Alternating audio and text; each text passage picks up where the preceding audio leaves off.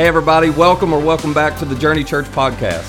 It's Matt here, and at the end of this episode, I'd love for you to take a moment to subscribe to our YouTube channel and download our free Journey app where you can access all of our recent message content. And actually, the app's the easiest way to share all this content with a friend and to keep up with everything going on around here at Journey.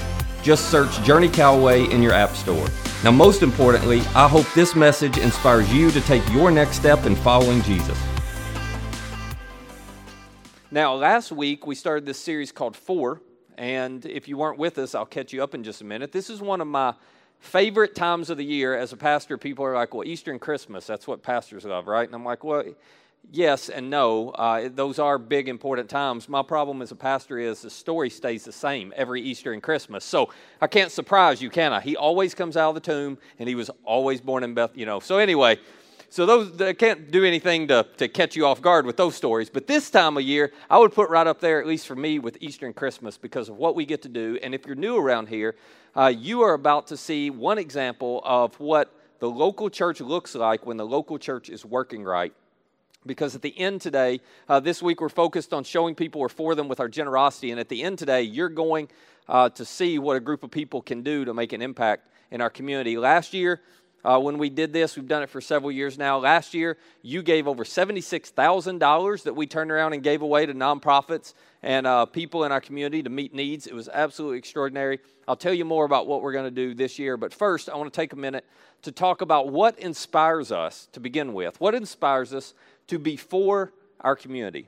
What inspires us to step out and to try to show people that we are for them and that, more importantly, God is for them? And the thing that inspires us is an idea that's at the heart of our faith. It is at the very core of Christianity. It's this simple idea that God became one of us and lived among us, which if you're not a Christian or you're not sure what you believe, that may sound a little crazy, and I understand that. We feel like we have some irrefutable proof and some undeniable evidence that this really did happen, but we can talk about that another time. But as Christians, we believe this idea is at the very core of our faith, that God became one of us, and He lived among us. And when you open up the accounts of Jesus' life, you find this in all four accounts, Matthew, Mark, Luke, and John. Now, the first account that was written happened only about 20 years after the resurrection. And then the others, they're all independent accounts, and the others began to be written. Matthew wrote an account based on what he had seen. Mark had written an account based on what Peter saw. Luke wrote an account based on interviewing a lot of eyewitnesses and what they said. And then the last account that was written by John. You may or may not be too familiar with John, but John had been with Jesus from the early days. John was one of the original 12. And John had followed Jesus and had high hopes that Jesus really was who he said he was. John had high hopes that Jesus really was God becoming one of us, living among us. This is what John thought, until John is standing there. He was the only one of the 12 disciples standing there at the cross watching Jesus hang on it. And John at that point realized, wait a minute, I love him, I admire him, but he can't be who he claimed to be because God doesn't hang on a Roman cross. That's just not the way it works. And so John watched Jesus die. John watched Jesus be placed in a tomb. And John, just like everybody else, lost all hope. He assumed, well, he fooled us. He convinced us he was somebody that he really wasn't. He had lost all hope until 3 days later. John was one of the very first ones at the empty tomb to see it for himself. And then John was one of the very first ones who saw Jesus with his own eyes, talked to him, heard him with his own ears, touched him with his own hands. John was one of the first ones to sit down and have a meal with him, and he interacted with Jesus more than one occasion after the resurrection, and that changed everything for John. From that point on, John was convinced that this really was true, that God had become one of us, and that God had lived among us. And so John, as he goes on throughout the rest of his life, he holds to this truth, and he did it with a lot of sacrifice, and he did it with a lot of suffering. As a matter of fact, most all of John's closest friends, he watched them over the course of his life get martyred because they wouldn't deny they had experienced and seen Jesus alive after he had died. So John went through pain and loss and suffering and tragedy after pain and loss and suffering and tragedy. John experienced it all, and yet through it all, in spite of all the suffering, the sacrifice, and the pain, John never let go of his belief that God had lived among us, and He had become one of us. As a matter of fact, John continued to talk about the fact that he had seen a resurrected Jesus to the point that the Roman Empire decided they had to do something with Him. And for whatever reason, we don't know why, but instead of just killing him like they did so many other of Jesus' early followers, Emperor Domitian was the emperor at the time. Maybe you remember reading about him in history. Domitian said, you know what we're going to do with John? He won't shut up. He won't stop talking about Jesus and this resurrection idea. So here's what we're going to do. I want you to take John. I want you to throw him on the Isle of Patmos, which was an island. Throw him on the Isle of Patmos, and then he can talk all he wants about Jesus and the resurrection because nobody is out there on that island to hear him. So they secluded him on an island where he was basically by himself. And so John went through a lot and experienced a lot, but he never let go of this idea. And then near the end of his life, he's an old man now. He had outlived all of his other friends, all of the other disciples. And as an old man, people began to gather around him and say, John, you have to write down what you saw and heard and experienced because when you die, the stories go with you. We need to pass this on to the next generation. John, you got to write your account. And so John sat down and maybe he wrote it. He probably dictated it to someone. But John began to dictate an account of what he experienced. And it doesn't start like you would imagine. John doesn't begin with, well, once upon a time in a little town of Bethlehem, there was a baby born. That's not where John starts. He doesn't even reference that directly because John's writing for a different reason. John's writing from a 30,000-foot view. He's got a bigger perspective. John's lived a lot of life since the death and resurrection of Jesus. And looking back, having experienced all he experienced, he wanted to help the next generation, and ultimately all of us to know, I was there, I saw it, and I'm convinced this is who Jesus is. So here's how he begins his account of Jesus' life. He says, in the beginning, and he's talking not about the beginning of Jesus' time on earth, he's talking about the beginning of time. The Jewish people believed time had a finite, definite beginning, and now science has verified that, hasn't it? So John's saying, in the beginning of time was the Word, and the Word was with God, and the Word was God. To which we all scratch our heads and say, well, that sounds really cryptic. What in the world do you mean? But if you keep reading, you discover that when John talks about the Word, he's referring to Jesus, to which it makes me go, well, John, why wouldn't you just say in the beginning was Jesus? Why are you using this phrase, the Word? But John had a reason. He had a purpose behind it. Remember, he's trying to help us to understand exactly who Jesus is. So let me see if I can explain it this way. In its most basic level, if we can all go back to high school English, I know that scares some of us, but just everybody back to high school English for a second. Here's what we learned. At its most basic level, a word is simply a thought that is expressed, okay? A word is nothing more than a thought that is expressed. You have thoughts in your head. The problem is those thoughts are unseen and intangible. Unseen and intangible, which means I can't read your thoughts. If all you have are thoughts, and you never express those thoughts using words, I'll never know what you're thinking. The only way to clear up the confusion of what you're thinking is for you to express your thoughts using words. That's why a word is nothing more than a thought expressed. And John says, Jesus, as I look back now, I realize Jesus was the Word. Why would you say that, John? Well, because for most of history, God to people, especially the Jewish people, but all people, God had been unseen and intangible, much like your thoughts. And you know what? It's very, very difficult, and the Jewish people had struggled with this for years. Every now and then, they'd get a glimpse of God, but for most of history, they had not been able to see God. He had been unseen and intangible. They had no idea exactly what he was like, which created lots of confusion around, was God like this, and does he value this, and maybe God thinks this, and all kinds of people had all kinds of ideas. And so John says Jesus showed up to clear up the confusion. Jesus showed up to take an intangible, unseen God and make him tangible and seen. That's why he was the Word. And he says that Word, Jesus, he had been there from the very beginning, and that Word, Jesus, was God. As a matter of fact, a few statements later, John puts it this way. He says, the Word is God, the Word became flesh, and we call that flesh Jesus. So John says, hey, I believe, you're asking me what I believe. Well, I'm convinced of this. I believe that God became one of us, and he lived among us. That he took on human flesh and blood, that he became a human being just like us, and we called him Jesus. The Word became flesh and made his dwelling among us. and we. Now, John's not talking about we in general. John's talking about a very specific we.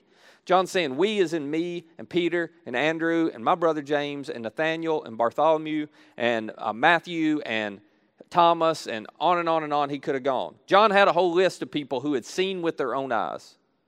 And he says that we, the eyewitnesses we have seen his glory, the glory of the one and only Son who came from the Father, full of grace and truth. So, it's been decades now. And John's given this account and he's looking back over his entire life and he's got the perspective of some time having passed. And he says, you know what I'm fully convinced of?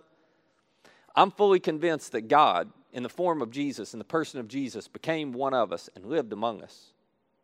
And if you read John's account, you find these themes. John also said, I'm fully convinced of this. I'm fully convinced that Jesus didn't claim to have the best explanation of God because that's religion. Every religion has an explanation of God. Isn't that true? Even to this day, you pick any religion you want. Every religion has an explanation for who God is. And those explanations differ in some cases, but everybody's convinced they've got the right one. But again, it's confusing because it's an unseen, intangible God. John says, no. I don't believe Jesus claimed to have the best explanation of God. That's not why he showed up. John says, after all these years and all this suffering and all this pain and loss, I'm still convinced that Jesus claimed to be the best explanation of God. This is very different. He says, I believe he was the best explanation of God. In other words, the reason John believed that's because John was there when Jesus looked at them and said, hey, you want to know what God would do in this situation? Watch me. You want to know what God would say in this situation? Listen to me. You want to know what God is like? Just look at me. John was there when Jesus looked at him and said, I and the Father are one. He was there the day Jesus looked at him and said, if you have seen me, you have seen God. We are one and the same. And then he watched Jesus die, and he thought none of that can be true. And then 3 days later, he saw him with his own eyes, and he said, all of it must be true. And so he was convinced Jesus didn't just have the best explanation. He was convinced Jesus claimed to be the best explanation. Now, here's why this is so important. When you read John's account, you discover that not only was John convinced that Jesus came to demonstrate to us what God is like. That was important. There's a lot of confusion. John said, yeah. He came to show us what God was like, but Jesus did something else extraordinary. Jesus actually came to show us whom God liked. Not just what God was like, but whom God liked. And that message was just as revolutionary as the fact that God lived among us and became one of us. As a matter of fact, when you read John's account, when you read his writings, you find this theme. That John said, I'm convinced God is love. Matter of fact, John was the very first person to pen these words. A lot of people could have said, well, you know, God loves people. No. John said it's bigger than that. God is love. God is love. Not only that, John said, I'm convinced because of Jesus and what he taught and what he did that God loves everybody. For God, this is what John penned. For God so loved the world, everybody, that he gave his one only Son, that whoever believes in him won't perish but have eternal life. John said, I'm convinced, because Jesus showed us this and he taught us this, that God is love, that God loves everybody, and that everybody matters to God. Now, I read you those three statements and you yawn. I do too. It's kind of like, okay, we know that already. Even if you don't believe it, you've heard it. It's just common today for people to think of God in this way. But this was so revolutionary and counterintuitive in the first century.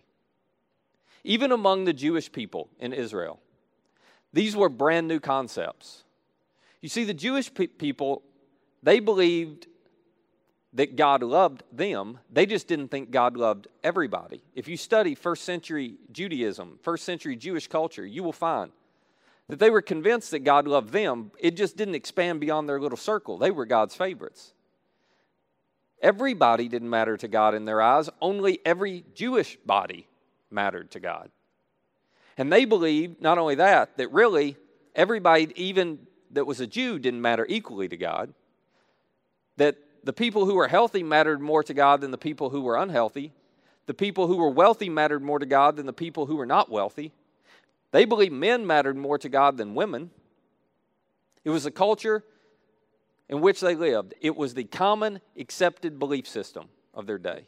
As a matter of fact, in the Jewish scriptures, there is a statement that you're familiar with. The Jewish scriptures, it says, love your neighbor as yourself. But if you'd gone up to a Jew in the first century and said, define neighbor for me, they would have said, well, that's obvious. A neighbor is any of my fellow Jewish people. We're supposed to take care of one another. But that's as far as it goes. We don't have to worry about anybody outside of our circle. Meanwhile, Jesus shows up, and John, watch this. Jesus shows up and says, no. Let me redefine neighbor because you've got it all wrong. Your neighbor is every person in every nation, in every generation. I just widened the circle and included everybody on the planet. You're to love everybody because everybody matters to God.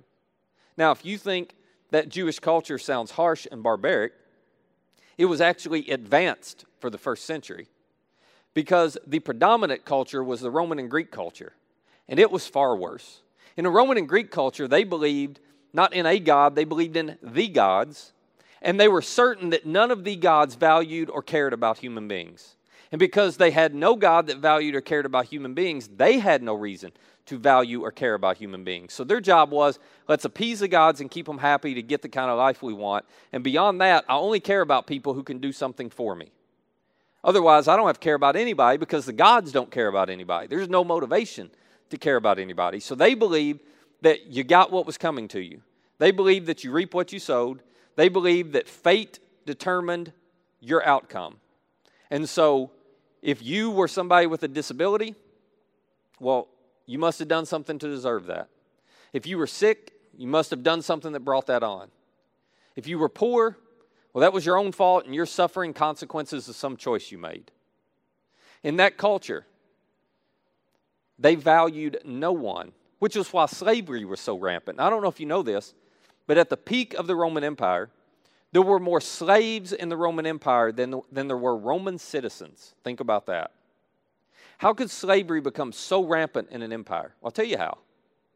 Because when you don't value human beings, when you don't see inherent value, worth, and dignity in another person, then the byproduct of that belief is slavery.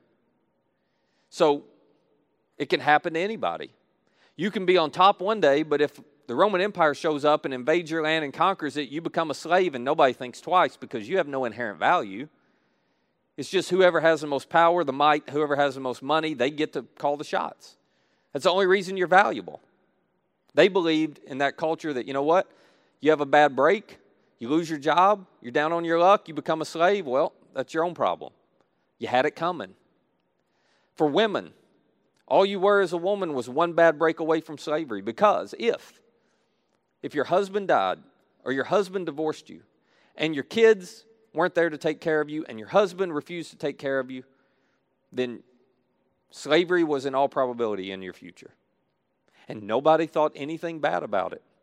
Slavery wasn't a social justice to be addressed. It was just an assumption that was accepted. It was a normal part of society.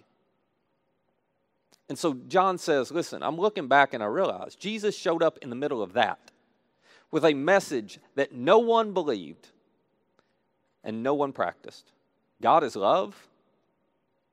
God loves everybody. Everybody matters to God. Nobody lived that way.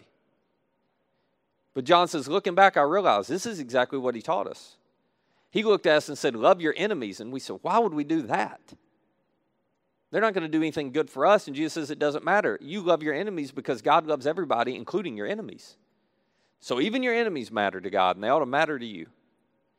And he looked at people who were sick, who had diseases and disabilities. And he said, no, everybody's telling you that happened to you because you or your parents sinned and God's angry with you. That's not the case. No, you should love and care for those people. And Jesus taught that women had equal dignity and value as men. To which everybody shook their head and said, are you kidding me? And he says, no, this is the way it is because everybody matters equally to God. Jesus taught these ideas over and over and over again, but the thing that really shook up that first century world was not the fact that he taught them, it's the fact that he lived them out.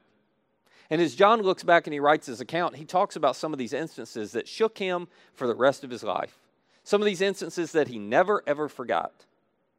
such as when John was there the day that Jesus looked at a Samaritan woman at a well and said, "Hey, would you give me a drink?" And they were all dumbfounded. They were all in shock. Because what Jesus had done by doing that in that culture is he had just equated himself with that woman and put them on an equal level. And said, I'm not going to treat you as inferior because you're a woman and I'm a man. I'm not going to treat you as inferior because I'm a Jew and you're a Samaritan. Nope, you've got just as much value and dignity as me. And nobody knew what to do with that. John was there the day that they dragged a woman caught in adultery into the temple in front of Jesus and said, "Condemn her." And it would have been easy for Jesus to do so. But instead he looks at her and says, "I don't condemn you, now go and sin no more." And in that moment, Jesus communicated to her a value and a dignity and worth that no one else had shown her. John was there the day that Jesus looked at Matthew, a tax collector who had betrayed his own people, and said, "Hey, I want you to follow me." He was there the day Jesus looked at Zacchaeus, a tax collector who betrayed his own people, and said, "Hey, I want to go to your house." And he ends up having dinner at each of their houses. And nobody can understand why he's hanging out with those people. And Jesus says, "Well, I'm doing it because everybody matters to God, including these people." John was even there the day that a Roman centurion walked up to Jesus. Now, we can't fathom what this was like, but to a Jewish person, to see a Roman centurion, that was the face of evil. That was the face of the enemy. That was the face of the empire that has shown up and oppressed them and taken their freedom. And a Roman centurion walks up to Jesus and says, "I need your help. I need you to heal my son." And no one thought Jesus would do that for the enemy. But John was there that day when he watched Jesus show love and compassion and mercy to a Roman centurion. He watched Jesus touch lepers that no one would touch, heal the blind and the sick that no one would heal, care for the poor that no one else cared for. He watched all of this. And so what made it so powerful was not just that Jesus taught God loves everybody and everybody matters to God. It's that he lived it out. And so after the resurrection, his first followers, and ultimately that early church, they took everything he said seriously, as well they should have. Not just what he taught. They had their beliefs, but that's not what they were most known for. The reality was their beliefs in a pagan, Roman, and Greek world seemed crazy. They're going into these cities and they're telling people God showed up, he became one of us, and he lived among us. Oh, by the way, he was crucified by the Romans, but he walked out of the tomb on his own, and people looked at them and thought, "You're crazy." But these early Christians, this early church became known, not just for those beliefs, they became known most of all for their behaviors. In fact, no strings attached compassion and generosity. It's what became the hallmark of the first century church. And you read your history and you will find these qualities mentioned about the church in secular historical readings over and over and over again. People could not wrap their mind around why the early church showed the compassion and the generosity they did. But that's what they were known for. They were known for that towards the poor. They were known for that towards the sick. They were known for that towards women. You may not be aware of this, but in the early church, women in huge numbers became followers of Jesus. And part of the reason they did is because Jesus was the first one who had ever shown up and given women equal value and dignity with men. And the early church, think about this, the early church was the only safe place women could go, where they knew they were going to be protected. They were going to be valued. And if they lost their husband, if they were widowed, if they were left on their own, the early church would make sure they didn't fall into slavery. They would care for them as their own. That all happened in the early years after Jesus' resurrection. In the first few centuries of the church, they were known for these things. I'll give you one other example. One of the things that was common in the first, second century Roman and Greek culture was how they treated babies. This is abhorrent to us when we hear about it today. But back then, because they gave no inherent dignity, value, or worth to human beings, then there was no value or worth to a baby. If you didn't want a baby in a Roman and Greek world, then you just abandoned the baby.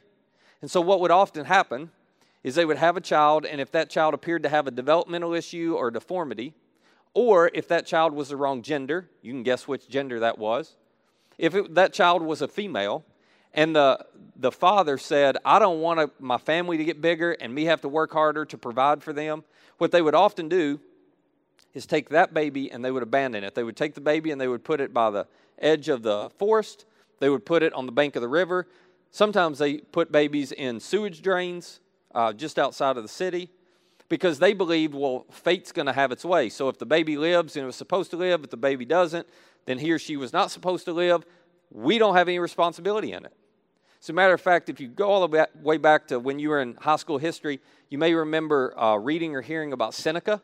Seneca was a Roman politician and a Roman philosopher. And in one of his writings, Seneca wrote this. He said, we drown children at birth when they're weak and abnormal. Now, this wasn't Seneca making a moral statement of, oh my gosh, isn't this awful, we should change. This was Seneca literally just stating a fact. There was no moral judgment in it whatsoever. Because in the Roman world, this was just accepted and normal. They didn't see any problem with it.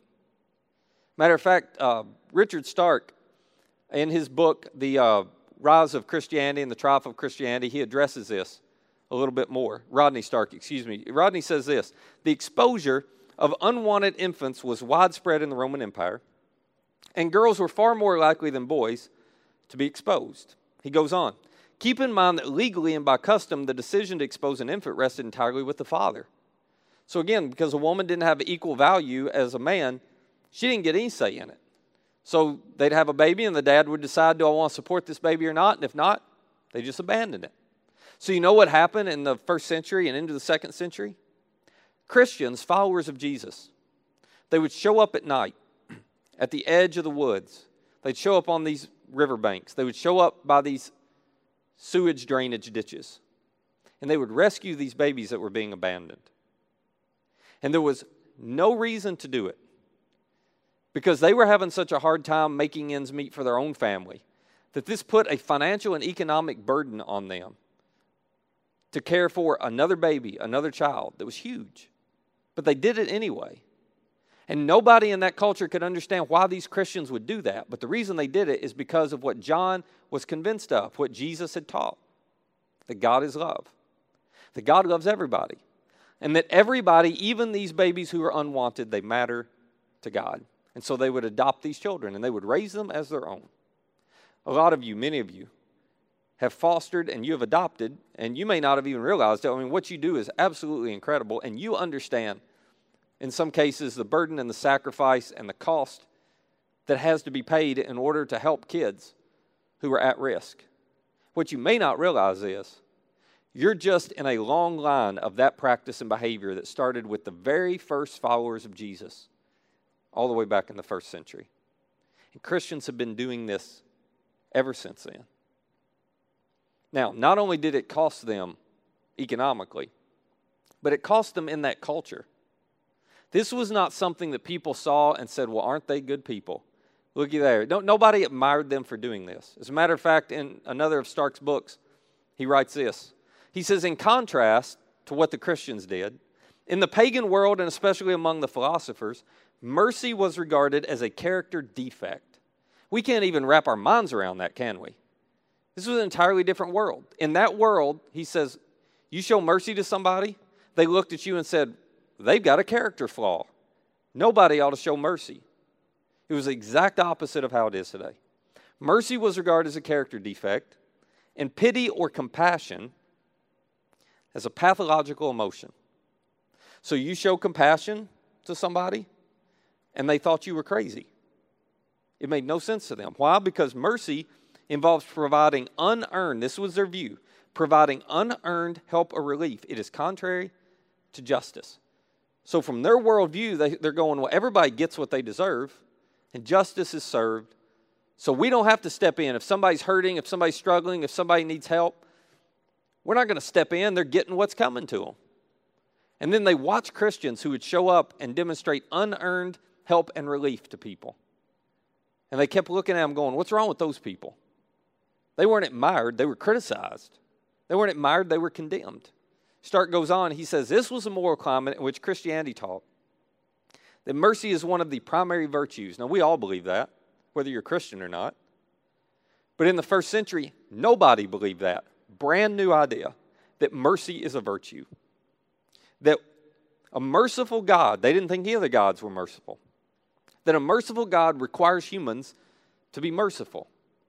Christianity was the first one that taught, you know what? Our God cares. He's merciful. And because of that, we should be merciful to one another. He goes on, moreover, the corollary that because God loves humanity, Christians may not please God unless they love one another was even more incompatible with pagan convictions.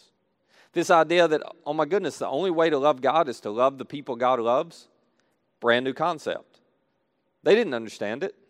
Nobody practiced this but Christians. And he says, but the truly revolutionary principle was that Christian love and charity must extend beyond the boundaries of family and even those of faith to all in need. The thing that got the attention of the Roman Empire was when these Christians showed up in all their towns and lived among them and began to show compassion and generosity and mercy and love, not just to other Christians. You might be able to explain that. But they would show it to people who weren't Christians. They would show it to people who didn't believe anything like them. They would show it to people who criticized them. They would show love and compassion and generosity to people who were opposed to them. Matter of fact, if you read some of that early history, one of the things that comes up often is that when diseases or plagues would hit these towns, everybody would scatter and flee, and they'd leave the sick there to die on their own. Even if it was a family member, the family would often flee because, again, they're getting what's coming to them. This must be, you know, the gods or a god who's doing this to them. It's not my problem. But what began to happen is Christians would stay in these communities, in these towns and cities when everyone else fled. And they would care for the sick, sometimes at the expense of their own lives. And these first century people began to look around and watch these Christians and go, they're not even scared of death. To which Christians would go, no, because our Savior conquered death. We know we've got a God who will help us today, but he's conquered death, and we don't have to be scared of it in the future. And they would care for people they had no responsibility to care for. And it caught the attention of a waiting world. And so throughout the first century, this is how they were known. People looked at them and said, I don't know about what you believe. That seems kind of crazy, but oh my goodness. Your compassion, your generosity, your mercy, and your love for people who are nothing like you and think nothing like you, it's extraordinary. And from that day to this one, part of the role of the church has been to remind all of us that God is love. God loves everybody. And everybody matters to God. That red, yellow, black, and white, we are all precious and valuable in his sight. And so every year when we get to this time of year, we focus on showing in a very powerful and a very public way, showing our community that we're for them. And the whole reason we do that is because they need to see it. They don't need to just hear it. They need to actually see it. They need to see evidence, undeniable proof. There is a group of people that I may not believe like they believe, and I may not agree with what they believe, but I'll tell you what, their compassion and their generosity and their love is extraordinary. They need to see it. So we try to do that. And today we're going to do it by showing them we're for them through our generosity. Now, if you're new around here, I'll explain real quickly how this works. A few years ago, we made a decision, instead of recreating the wheel and as a church coming up with this thing and this thing and this thing, and we duplicate efforts with other people doing the same thing in the community, we thought, why don't we find the best nonprofits in our community?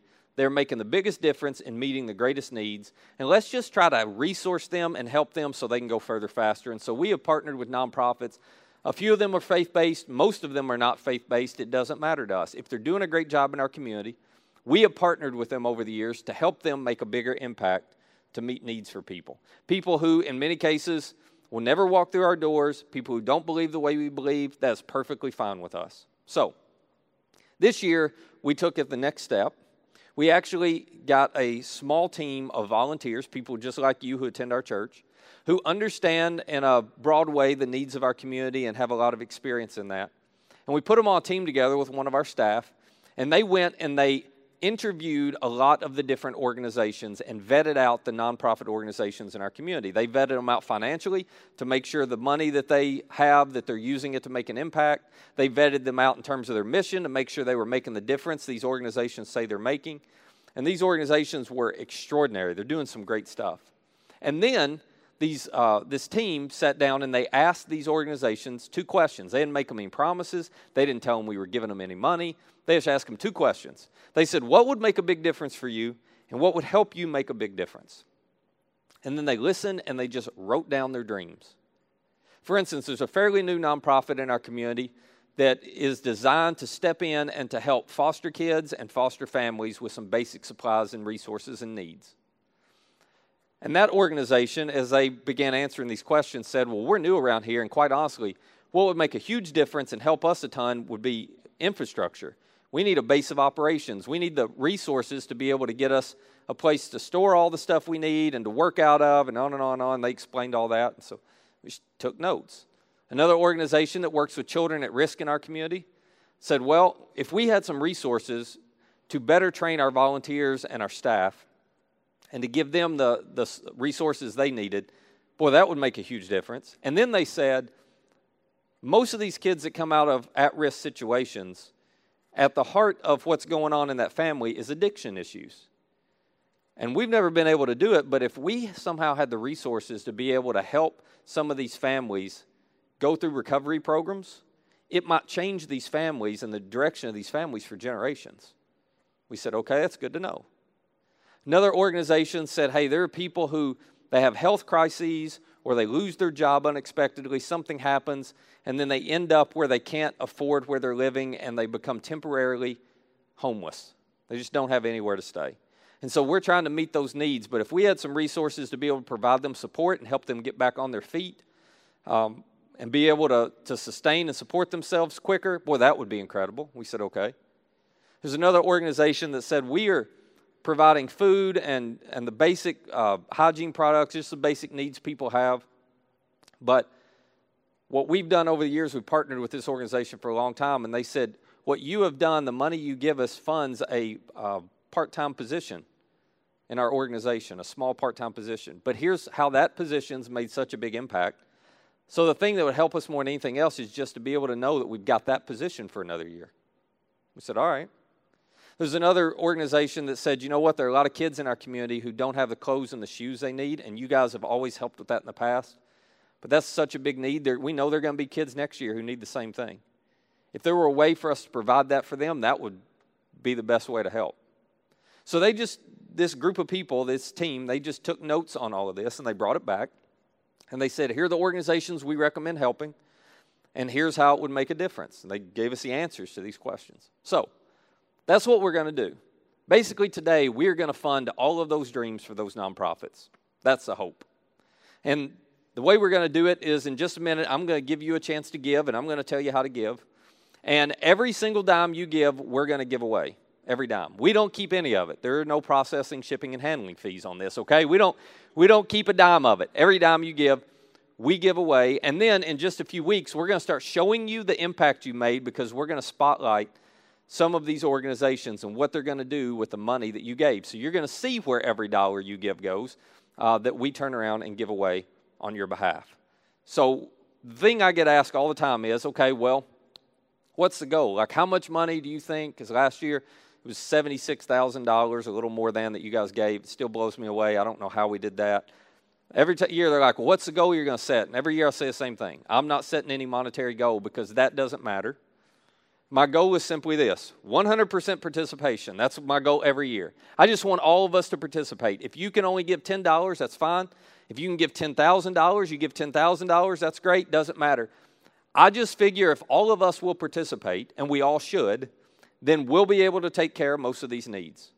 Which this is the one time that it's everybody's included in this, okay? So if you're a part of our church, by all means you should participate. If you are new, you picked a great Sunday to come, you need to give too to this, all right? Because it doesn't help us any, it helps the community. So you ought to give to this. If you're not a Christian, you got great reasons for not being a Christian. You do not have great reasons for not giving to this. So you should give, even if you're not a Christian, to this. If you're watching online or listening to the podcast, you should give. Everybody ought to participate. And here's how you can do it. You got three different ways. The easiest way is just to open up the app, and on our app, click on the Give button. You will select the fund for Callaway Christmas. You can give whatever amount you want. All the money will go to this, okay? It's the easiest way to give. You can do it sitting right there, wherever you are. Take care of it right now. Or if you don't have the app, you should just go get the app, search Journey Callaway in your app store, and it'll separate us from all the other Journey churches. Or you can go to givejourney.com. You can do the same thing right there, okay? Now, I get asked sometimes, yeah, but if I give digitally, then there are processing fees that the bank takes out, so then all my money won't go. No. We're paying all the processing fees separately, okay? We're taking care of all that for you. Every dime you give is going to go. But if you are a baby boomer or older, and the way you will know if you're a baby boomer or older is you still carry cash and checks, okay? So for those of you who still carry cash and checks and you don't trust that doggone digital online giving, so I get it. Listen, we got a kiosk set up for you, and when you leave today, it's right up there on your right, just across from the cafe. There are a couple pub tables there. There's a big sign that says we are for them. If you want to give by cash or check today, they have some buckets up there. You can just go up and drop your gift in the bucket. If you want to give with a debit or credit card, but you want to swipe it, that's fine. Go right up there. We'll swipe it. We have every way possible to take your money, okay? So there you go. And I'm convinced we'll be able to fund all these needs. Why?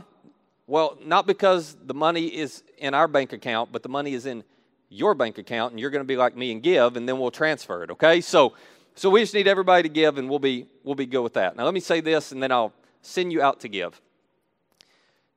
Why would we do this? Well, if you're not a Christian, I get asked that a lot by people who aren't a part of our church. Why does your church do that? And in short, here's the answer. Because we believe everybody matters to God, whether God matters to them or not.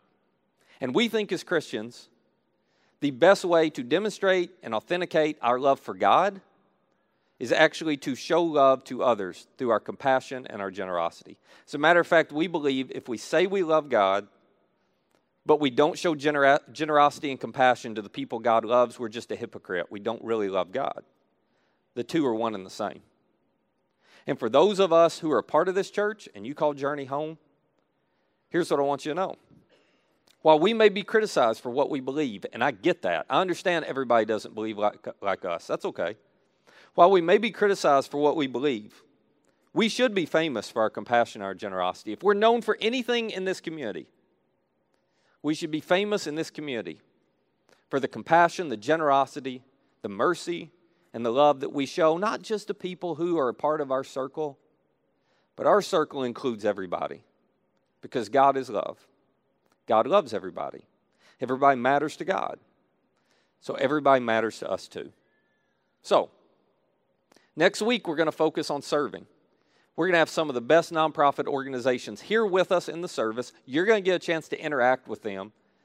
And I'm going to encourage you to take an hour of your time before the year is out to serve with them. Because we want to show them with our time that we're for them.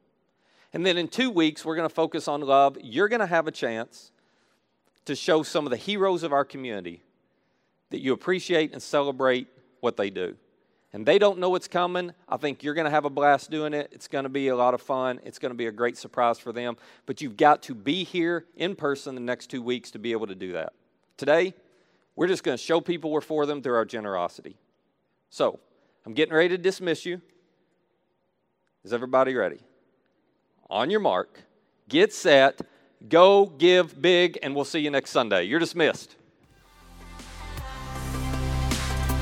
Hey, once again, thanks for listening. If you'd take a moment to rate and review this podcast, it would really be helpful. And if you live near our church, we would love for you to engage with us at one of our weekend gatherings. For directions, service times, and information about our phenomenal children and student environments, just visit us at journeycallaway.com. That's journeycallaway.com. Look forward to seeing you soon.